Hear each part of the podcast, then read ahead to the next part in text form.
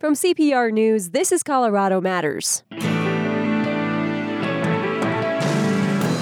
The U.S. government tried to assimilate Native Americans in the 1950s by voluntarily moving them from reservations to cities, including Denver.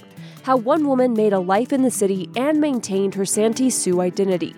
You don't forget your culture, you always embrace your culture.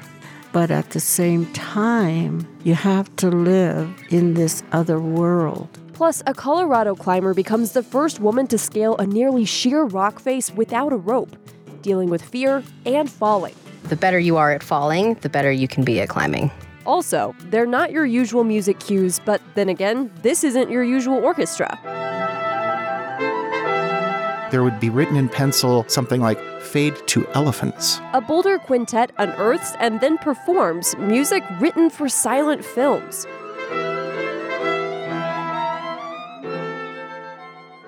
This is Colorado Matters from CPR News. I'm Avery Lill. In 1952, the Bureau of Indian Affairs initiated a program to move Native Americans off reservations to cities, including Denver. Why was the government so intent on moving Native people from reservations to cities and keeping them there? That's Max Nesterak of American Public Media. He explores the history and effects of that program in a special report, Uprooted The 1950s Plan to Erase Indian Country. One reason is that politicians and government workers believed Native people had to assimilate into white mainstream American society for their own good. I found a radio report from an anthropologist named Ruth Underhill, who traveled through Indian country in the 1950s. Here she is interviewing a white BIA official working on the Navajo reservation named Mel Bickle. Well, I've always felt that the only real solution for the Navajo was to uh, cease to be a Navajo. We'll air that APM report on Tuesday. Today, a first hand account of what it was like to participate in the BIA's relocation program. Doris Goodteacher met me at a Denver Public Library after she dropped her granddaughter off at school. You were born on the Santee Sioux Reservation in Nebraska. You moved to Denver when you were 11 years old. What do you remember about life on the reservation when you were a kid? Life on the reservation, as I knew it, it was a very close knit community. There was good memories, you know. Um, we didn't have television, we didn't have running water. Those were challenges, obviously, you know. But in the summer, my mother planted huge gardens, huge gardens, and she canned. I mean, everything was plentiful. The other thing is that my stepfather hunted, and so there was always meat. You know, I never liked venison, but there was quail and, you know, things that are like gourmet now. And then things were focused on the Episcopal Church. What I do remember about that part of our life, though, was that it was a time when traditional practices were outlawed. And hmm. so, like I said, everything was around the church, and it was not okay to do anything traditional, like go to powwows and go to ceremonies and so on. I want to talk a little bit more about that later, but I want to talk also about how you came to Denver. Your family relocated to Denver in 1956. How did your parents talk about why they decided to move to Denver? My stepfather worked always as a laborer, and you know, there was no more employment. But at that time, there was this BIA program, and my stepfather signed our family up for that. And my mother didn't want to come. My family chose Denver only because it was closest to our reservation. So I was the oldest of seven, but there were four of us when we got here. And I remember just being in awe of the buildings. And I remember it was a two story unit that they put us in. And there was an upstairs bedroom that overlooked the city. And at night, I think me and my mom had the hardest time and we would be looking out there, and I hated it. I, I, you know, I hated being here. But my siblings, it was an adventure because, I mean, one of the first things they experienced was flushing the toilet. I mean, they would keep flushing the toilet, flushing the toilet. They wanted to get in the bathtub because all we had on the res was a big galvanized tub, and my mother heated water in, and So that was a new And- experience. oh, totally new. And I just remember they just thought it was great, but I, I didn't like it. What did you miss? I, I missed my family.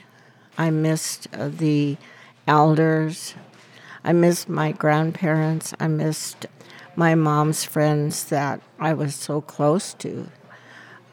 It was so foreign to me. I think there were several things that helped me personally.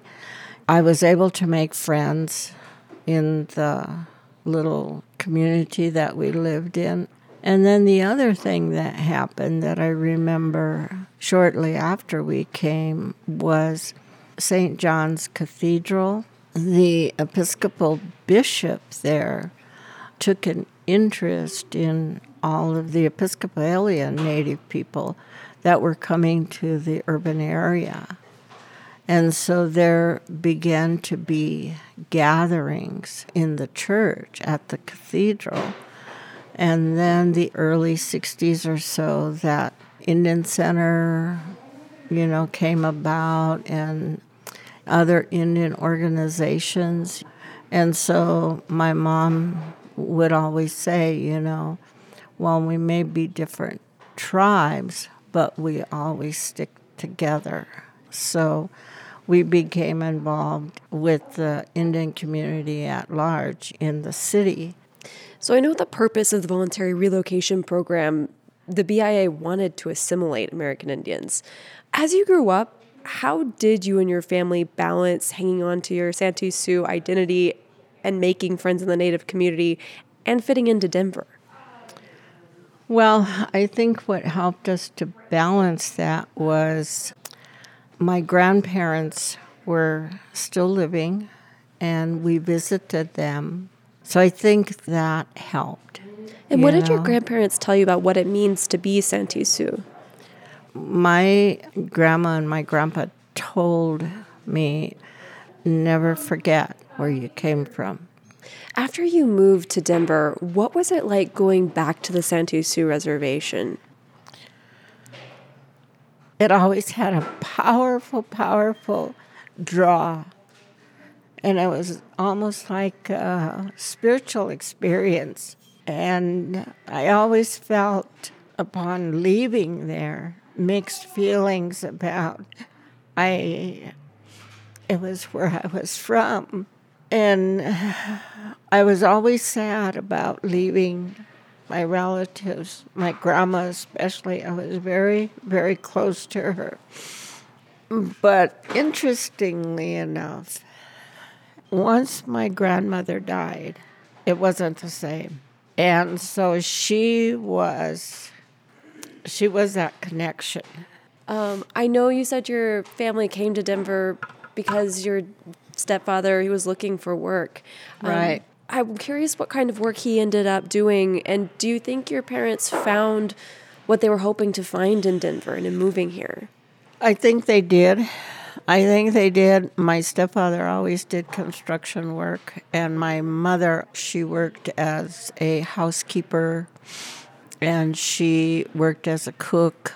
But I think that what happened is as we became more assimilated to the city, and I know for me, um, as I became more assimilated to the city, I knew I would never go back there. I would never go back there to live, ever. Why is you that? know.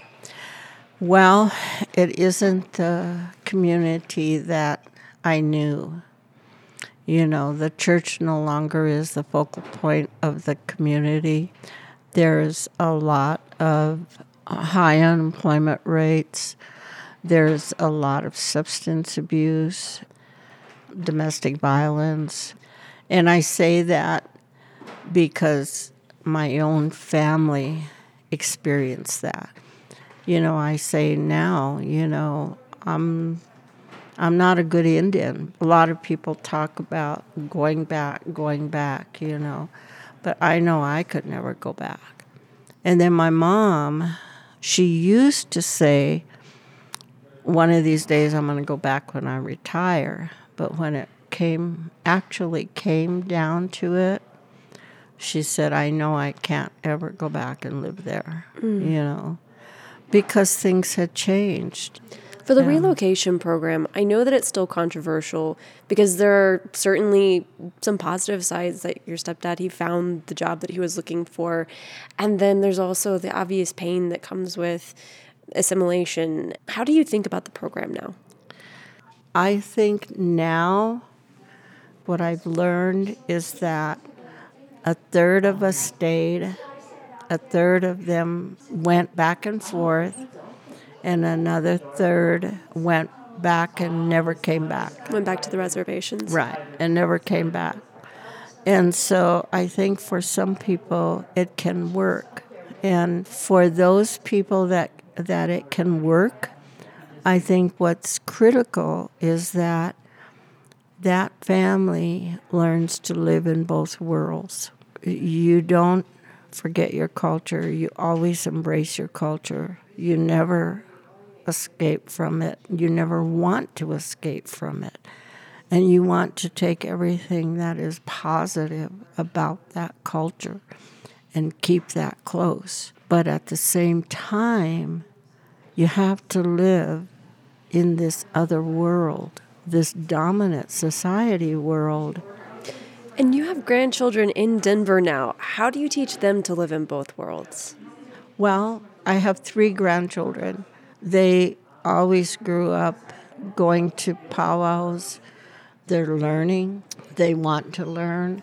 And like you said, powwows they were illegal when you were growing up. I know. What I was what was it like to share that with your grandkids? Oh, it's been great. I mean, they love it, you know, and the first powwow I went to was in Denver. It was at St. John's Cathedral.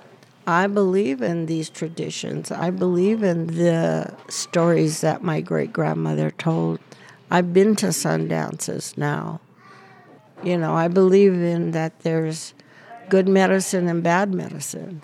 That's what my great grandma used to talk about. And so those were pieces of the culture that were intertwined with the Episcopal Church. So I don't think it's a bad thing to have both those things in your life. Those are both you worlds know. that you live in. Yes. Doris, know. thank you so much for sharing your story. You're welcome. Doris Goodteacher moved from the Santee Sioux Nation to Denver in 1956 as a part of the Bureau of Indian Affairs Voluntary Relocation Program. Tune in to Colorado Matters on Tuesday for American Public Media's special report on the program, Uprooted The 1950s Plan to Erase Indian Country. When we come back, a Colorado veteran who beat the odds gets a unique way to bring attention to the sacrifices made for our country. This is Colorado Matters from CPR News. If you have a vehicle you don't want to keep and don't want to sell, consider donating it to CPR to fuel the programs you rely on. Start the easy donation process on the support page at CPR.org. This is Colorado Matters from CPR News. I'm Avery Lill. If you travel through DIA in the coming week, you'll hear someone different greet you on the trains that get you to the concourses. Welcome to Denver. This is Purple Heart recipient SB winner and retired U.S. Air Force Senior Sergeant Israel Del Toro. With over 21 million veterans living in America, Veterans Day is an opportunity to honor the men and women who have selflessly dedicated themselves to protecting our country. Join me in showing our debt of gratitude. Master Sergeant Israel D.T. Del Toro Jr. was severely burned through an explosion in Afghanistan. He overcame the odds to survive and went on to become a gold medal shot putter and the first fully disabled airman to re enlist in the Air Force. My colleague Andrea Dukakis spoke with Del Toro in 2016. You've served in the Air Force around the world from Bosnia to South Korea.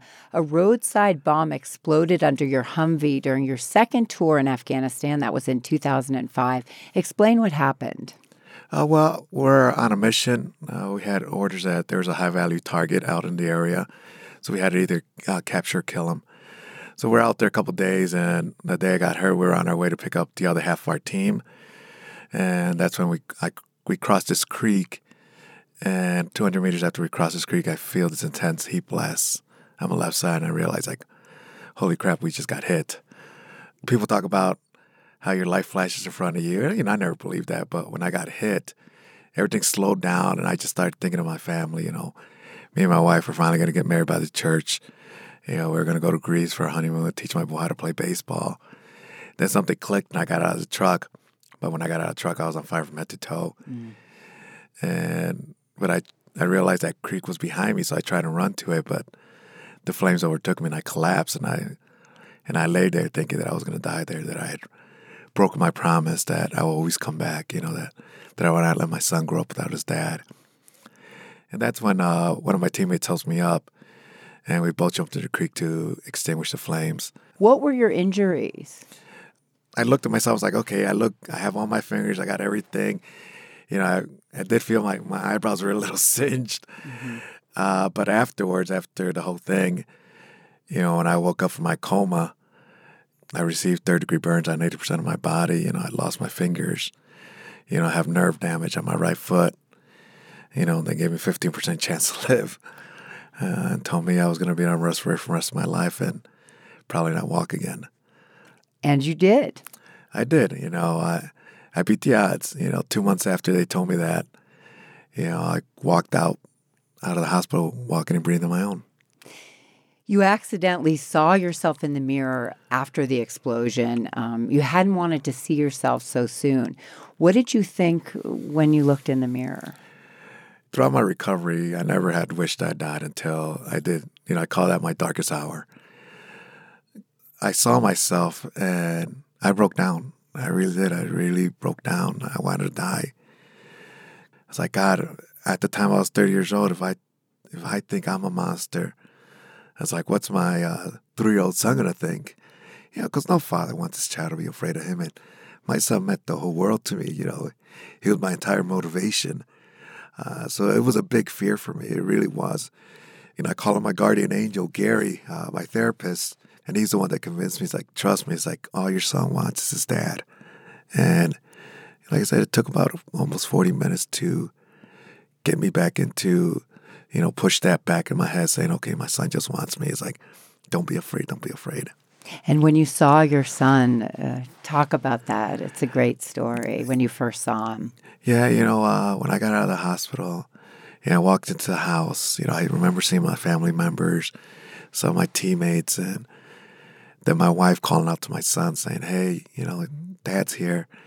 And he comes running out and he stops. And I get scared.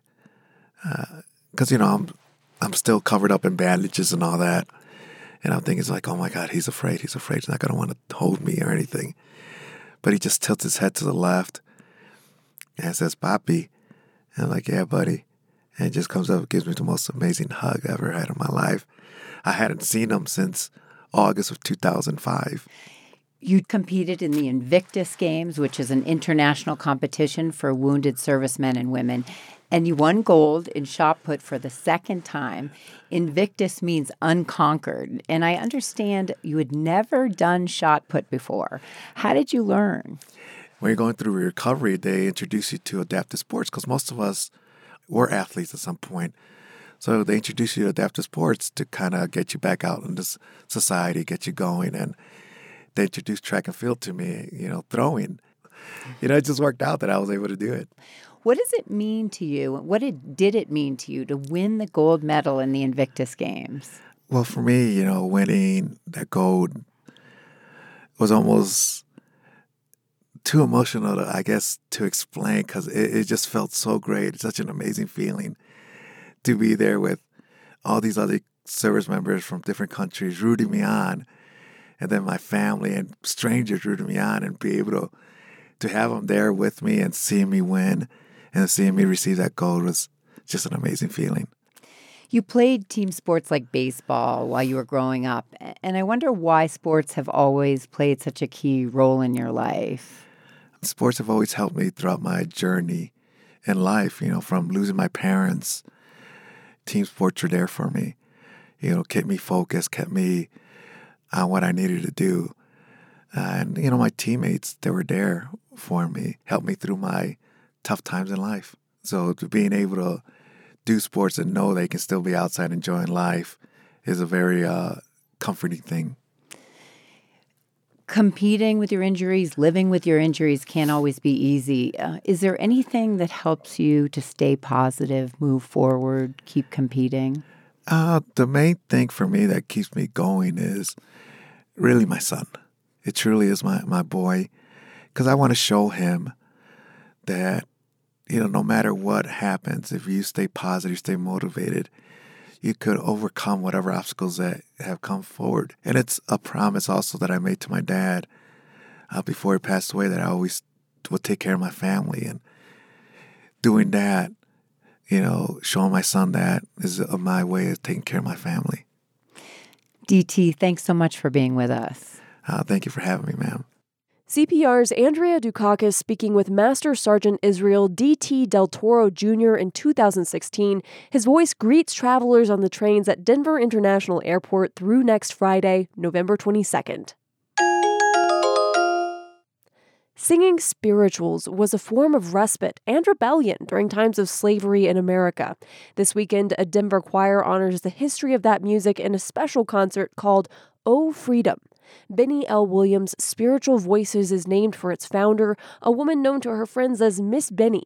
At a rehearsal for the upcoming concert, she spoke about her connection to the music of African slaves. I grew up in Marshall, Texas, so I knew former slaves. So I my connection to the spirituals is having known people who were slaves and going down to an area in Marshall known as the slave quarters where people who were former slaves would get together and sing the spirituals. And that's the way I learned about the spirituals, and I learned the stories of the people who sang those songs.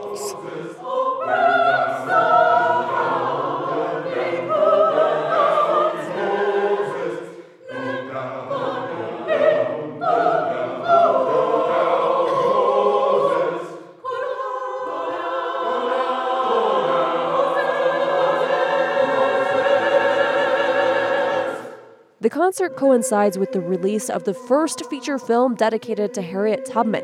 One of the pieces that'll be performed is a choral tribute to her.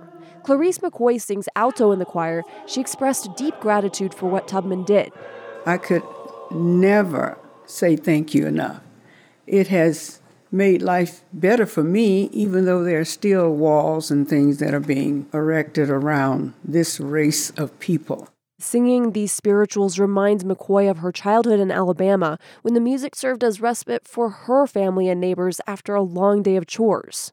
At night, after everything is done, we would uh, sit on our porches, however along the block, and then after a while, you would hear somebody sing a song. It would go from house to house to house to house, and everybody would chime in and we would sing those songs until we decided it was bedtime.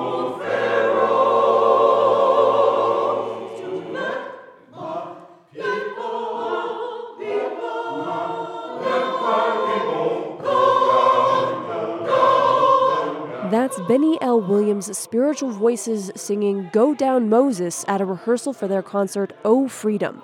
It takes place Saturday at the Shorter Community AME Church. When Colorado Matters continues, what climbing without ropes says about facing fear, and why falling can make someone a better climber. I'm Avery Lill. This is CPR News.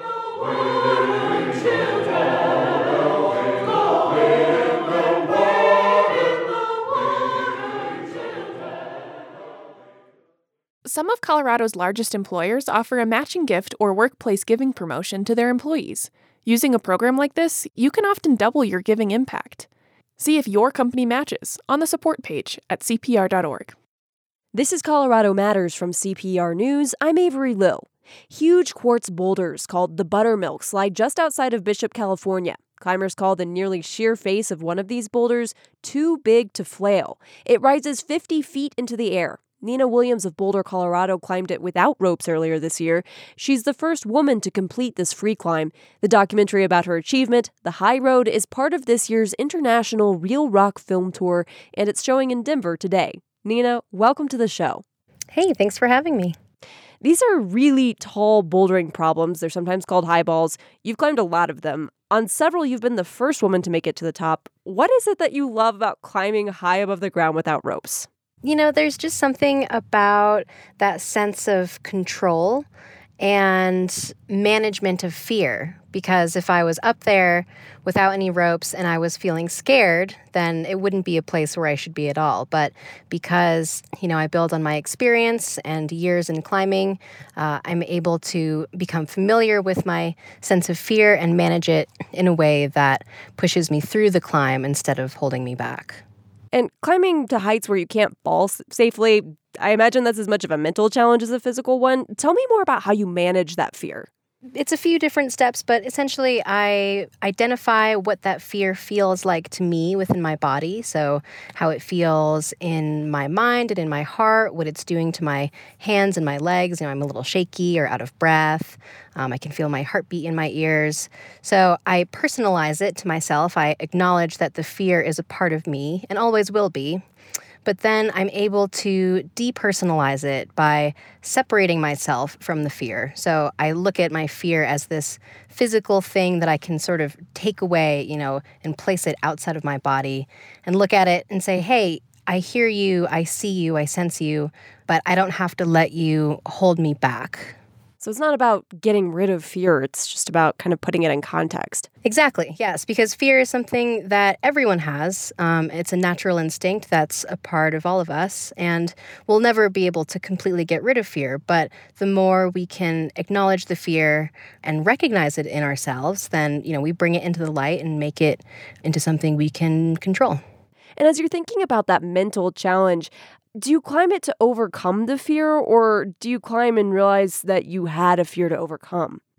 So I never climb to overcome the fear. I really climb because I want to become familiar with my fear and to accept it as a part of myself.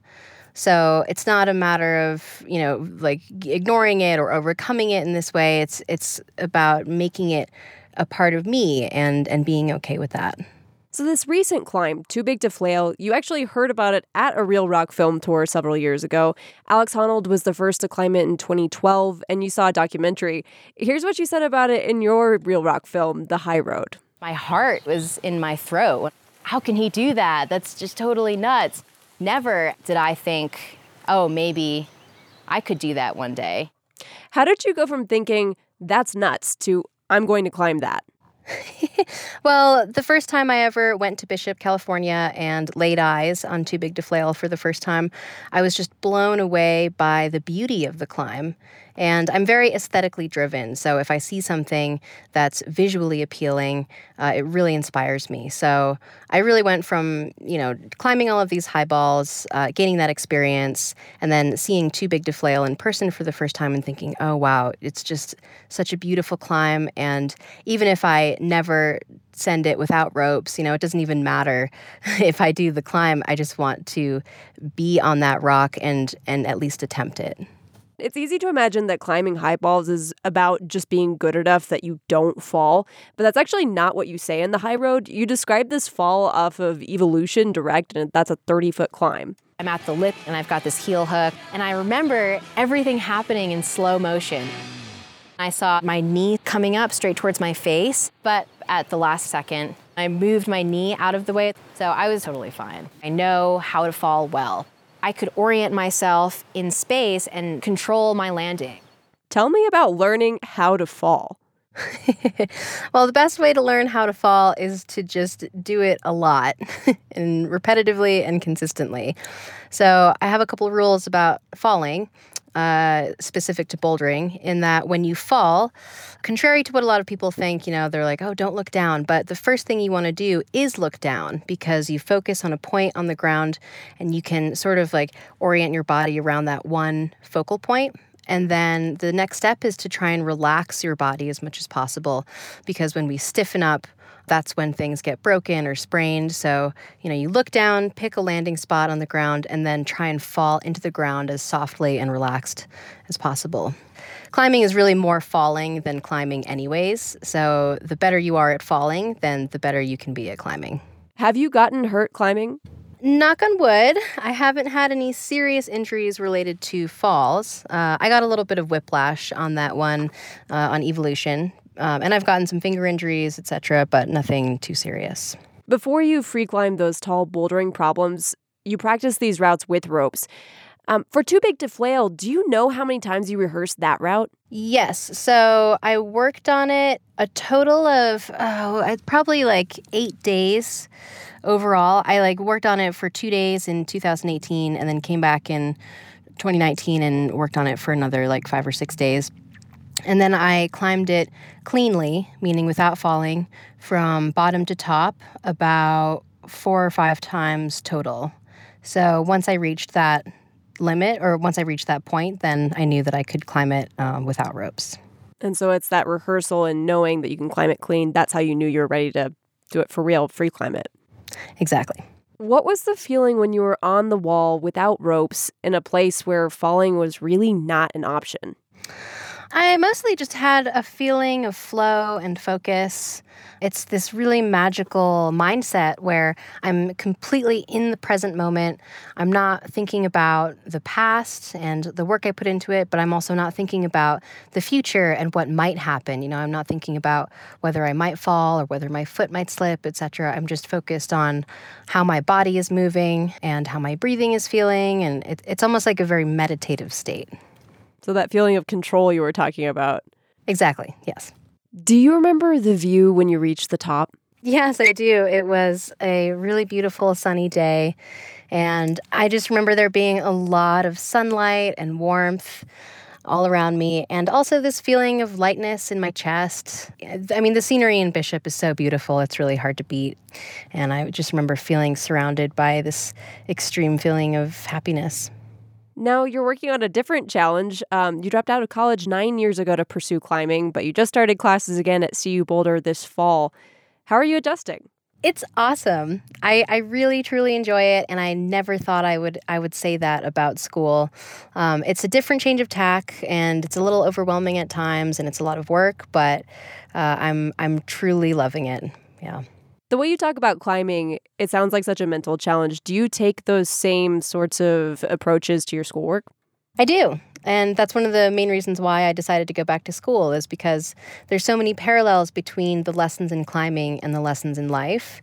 And I accomplished these goals in climbing that I never thought I would. So I thought, you know what, I can do the same in school. I told myself for so long I was never a classroom learner and that I just wasn't cut out for formal education, but those are just limits that I placed on myself how do you draw those parallels? Because I know there are obviously fears in life, but many of them are not quite as adrenaline pumping fears. How do you draw the parallels in the challenges you're facing right now? Well, you say that life is not full of adrenaline pumping fears, but life has a lot of uh, fear overall.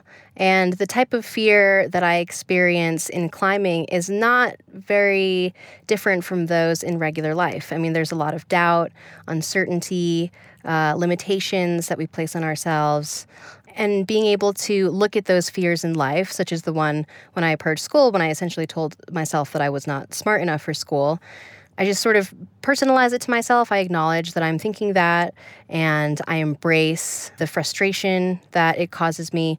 But then I decide to pursue these steps to manage that fear and depersonalize it in that I think, okay, you know, this little voice that tells me I can't do these things, it's fine. It's been around for a while, but I just really don't have to listen to it. And I can take these additional steps to to go against it. So still a lot of mindfulness. Do you have a next big climbing project in mind? Um, you know, I'm sort of keeping it chill for right now. Uh, I've been trying to balance my climbing with my school.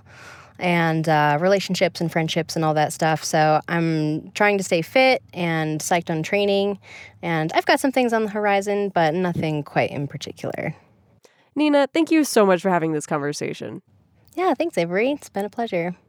In March, Nina Williams of Boulder, Colorado became the first woman to scale without ropes Too Big to Flail, a 50 foot climb in California. A short film about that climb, The High Road, is touring internationally as a part of Reel Rock 14. It will be screened in 40 countries. It's playing at the Oriental Theater in Denver Friday. When we come back, it's as much a part of silent movies as the movies themselves, but sheet music from that era is starting to disappear. We'll talk with a Colorado musician working to save songs like this.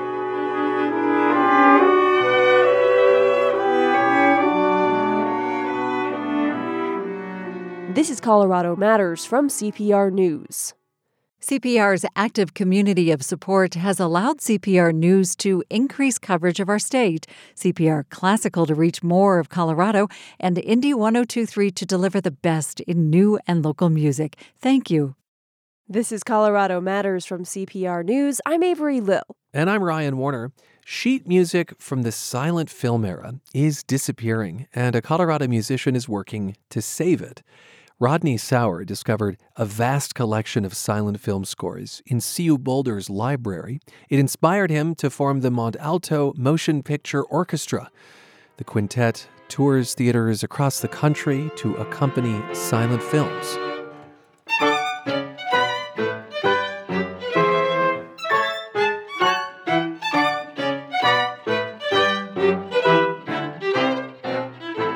Sauer is once again working with CU to preserve the scores he's collected, and his orchestra accompanies 1921's The Phantom Carriage on Sunday in Boulder. And Rodney, welcome back to the program. Certainly. Let's get this straight. Silent films uh, had no speaking track, they had no music track either. So explain how this works. So the way it worked, it was a it was an industry. The films would were made in Hollywood or Europe or wherever, and they were sent to the theaters, and then the theaters had to come up with the music. So if you saw the same movie in a hundred different theaters, you might hear a hundred different scores. It was similar to the way if you see a play, you don't expect to see the same sets and costumes in every theater. That is a thing that's done locally. And in the silent film era, the music was done locally. So I'm picturing one film being released and then composers all across the country sort of scrambling to write scores? Yeah, you don't actually write the scores um, because there isn't time, as you can imagine. Because you're imagining this, it, it's difficult. But like I said, it was an industry, and so if you were in a very small theater and you were playing piano, you might just make up stuff as you watch the screen. And this is something that that a lot of people still do. It's an improvisatory style, huh. but it doesn't work for larger groups. So if you have a you know there would be multiple theaters in a town and they'd compete on the quality of music they provide. So some might have a small orchestra and you can't write music for that, you can't improvise. So you would keep a library of printed music that's not for any particular film, it's for scenes. And so you oh, would just pull be... the scenes the music that you need for your film. So damsel in distress or Right. Yeah, or a storm scene or a sword fight or an avalanche or a volcano eruption. There there are the pieces that were published often have subtitles that indicate what they're used for. I wonder if, if there is a part of you that mourns the loss of all that was created extemporaneously. In other words, there wasn't sheet music for those moments. Oh, it would be lovely to go see some of these performances, but yeah, they're just they will go off into the ether. It's like a it's like a jazz session yeah. that wasn't recorded. You know, they, it's just gone. Were these composers very well known? Not usually. They were very well um, represented in performances, but their names didn't get out there unless you were the musician. You would see it on the page. But if you were in the audience, there might be 35 pieces in a film score, and they're all by different people. And so there was no way to give them credit. So the, the credit sort of came in how long did their pieces stay in print? How often were they used? Right. How often were they used along with any storm scene? for instance. Right, exactly. Yeah. And oh. I, I, recently looked through my catalog and I have about 24 different storm musics. So I have I don't have to use the same storm music every time. But it, you know, eventually, if you do enough films, you'll start you know reusing some pieces, and that's that's how they were designed to be used.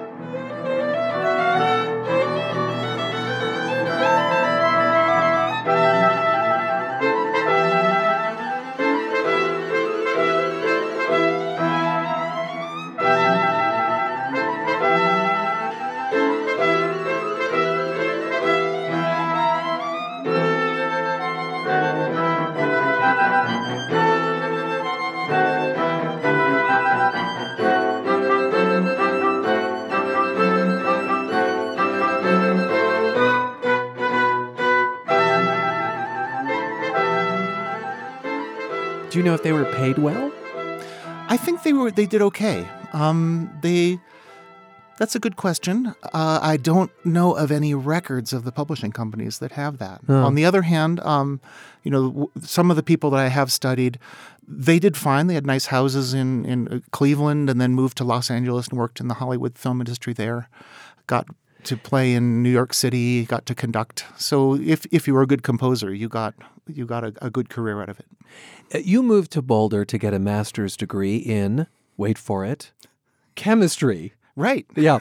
And one day you were digging through the CU library.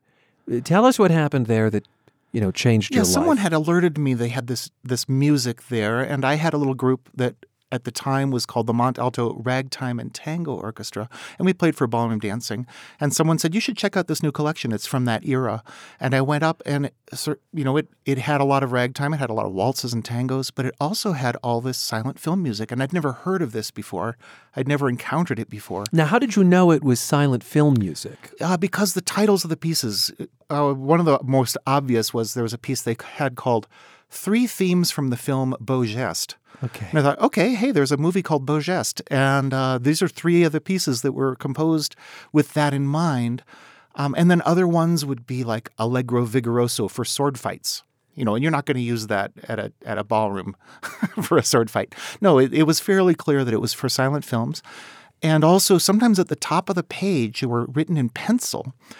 The cue that the owner of this collection looked for on the screen. So there would be written in pencil uh, something like "fade to elephants," Huh. or uh, you know, "fight starts." And that was like resyncing the Exactly. live So- instrumentation with what was going on. Yeah, so you the next piece coming up has that written at the top, and so you're watching for that to come up on the screen. Hmm. And then when it comes up, then that's when you start that piece. And we still use that technique today. If you come down and look at our score, um, you'll see us, you know, written at the top of the page is uh, what do you look for when you start this piece.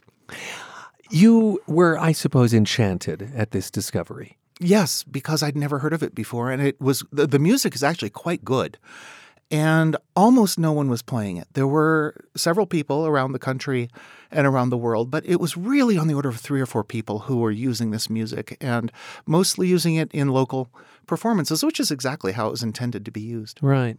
You're listening to Colorado Matters. I'm Ryan Warner. We're talking about the world, some of it disappearing, of silent film scores. This is a world that Rodney Sauer has uh, dedicated years now to after discovering that this music exists.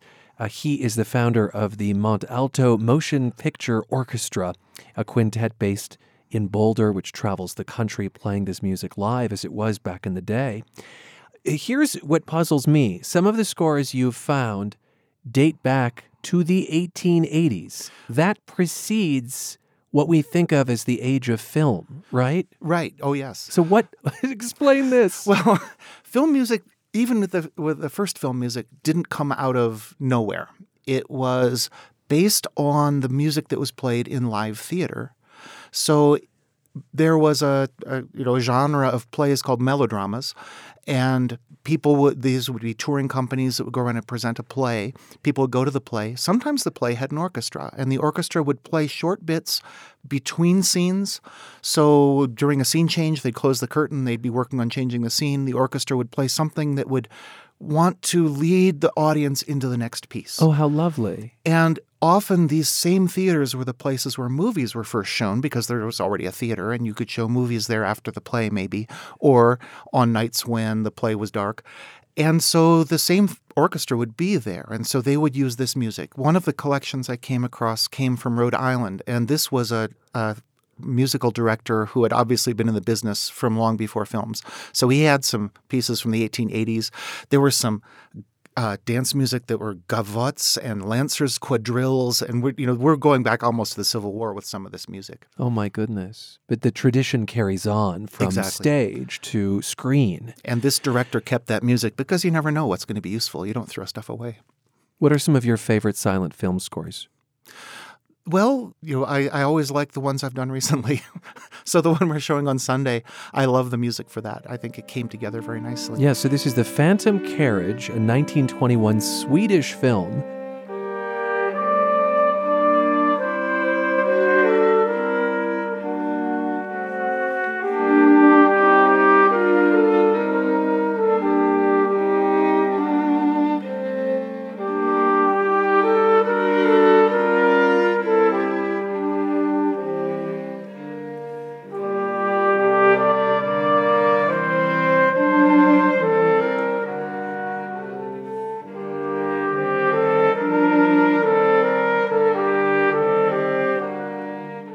What, what do you think the score provides for this particular film? And maybe tell us a little bit more about The Phantom Carriage. Sure. The film is kind of a, a fantasy fairy tale with a theological overtone. So it's Wait, about, let me get this. A Yeah. fantasy fairy tale with a little god injected? Is that what I'm hearing? Sure, and definitely morality and redemption. The Phantom Carriage is this mystic old rattletrap horse cart that goes around the world and collects people as they die, takes their souls, and carries them off. We don't really know where. But the idea is that the Phantom Carriage driver, he has this job, which is to be there as each person dies. And, you know, it, it mentions this takes a long time. It's like you spend the year doing this and you've spent a couple hundred years, you know, driving this carriage around. So there's this kind of weird thing. It's done with these very sophisticated uh, double exposures. So you see a scene and then the phantom people will come in and you can see through them. And we're kind of used to that now. It was actually tricky to do this back in the deal. silent era. Yeah, because you had to do it all in the same in the camera. You'd have to film one scene, wind the film back, film the other scene, and hope that it comes out okay.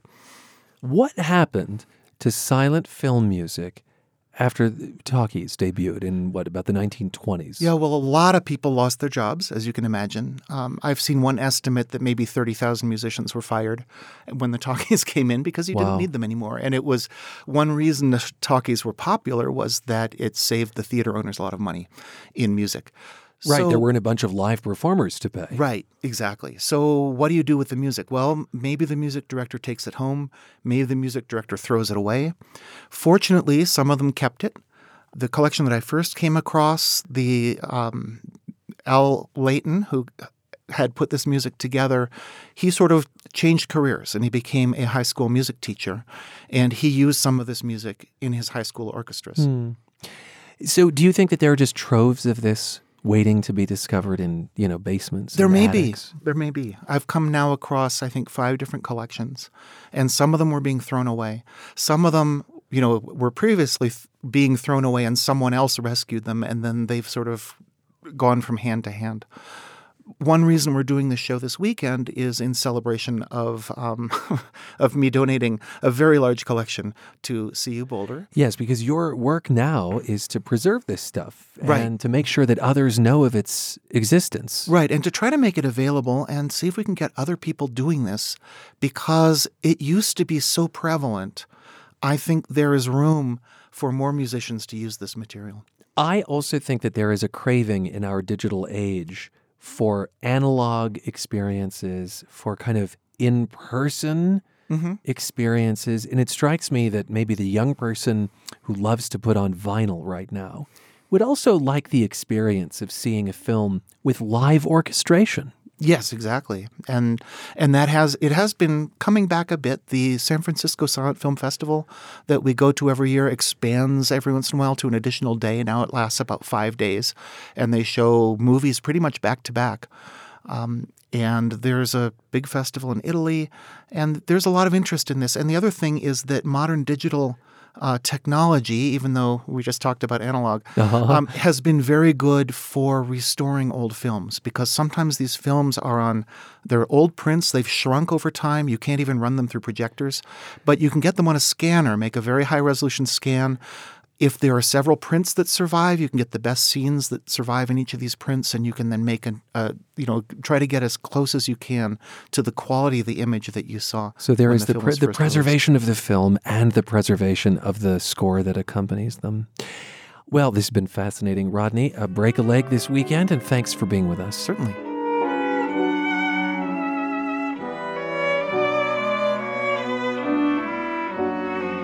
Rodney Sauer leads the Mont Alto Motion Picture Orchestra. He spoke with my colleague Ryan Warner. The orchestra performs Sunday at CU Boulder, playing a live score from the 1921 silent film The Phantom Carriage. That's Colorado Matters for today. I'm Avery Lill. This is CPR News.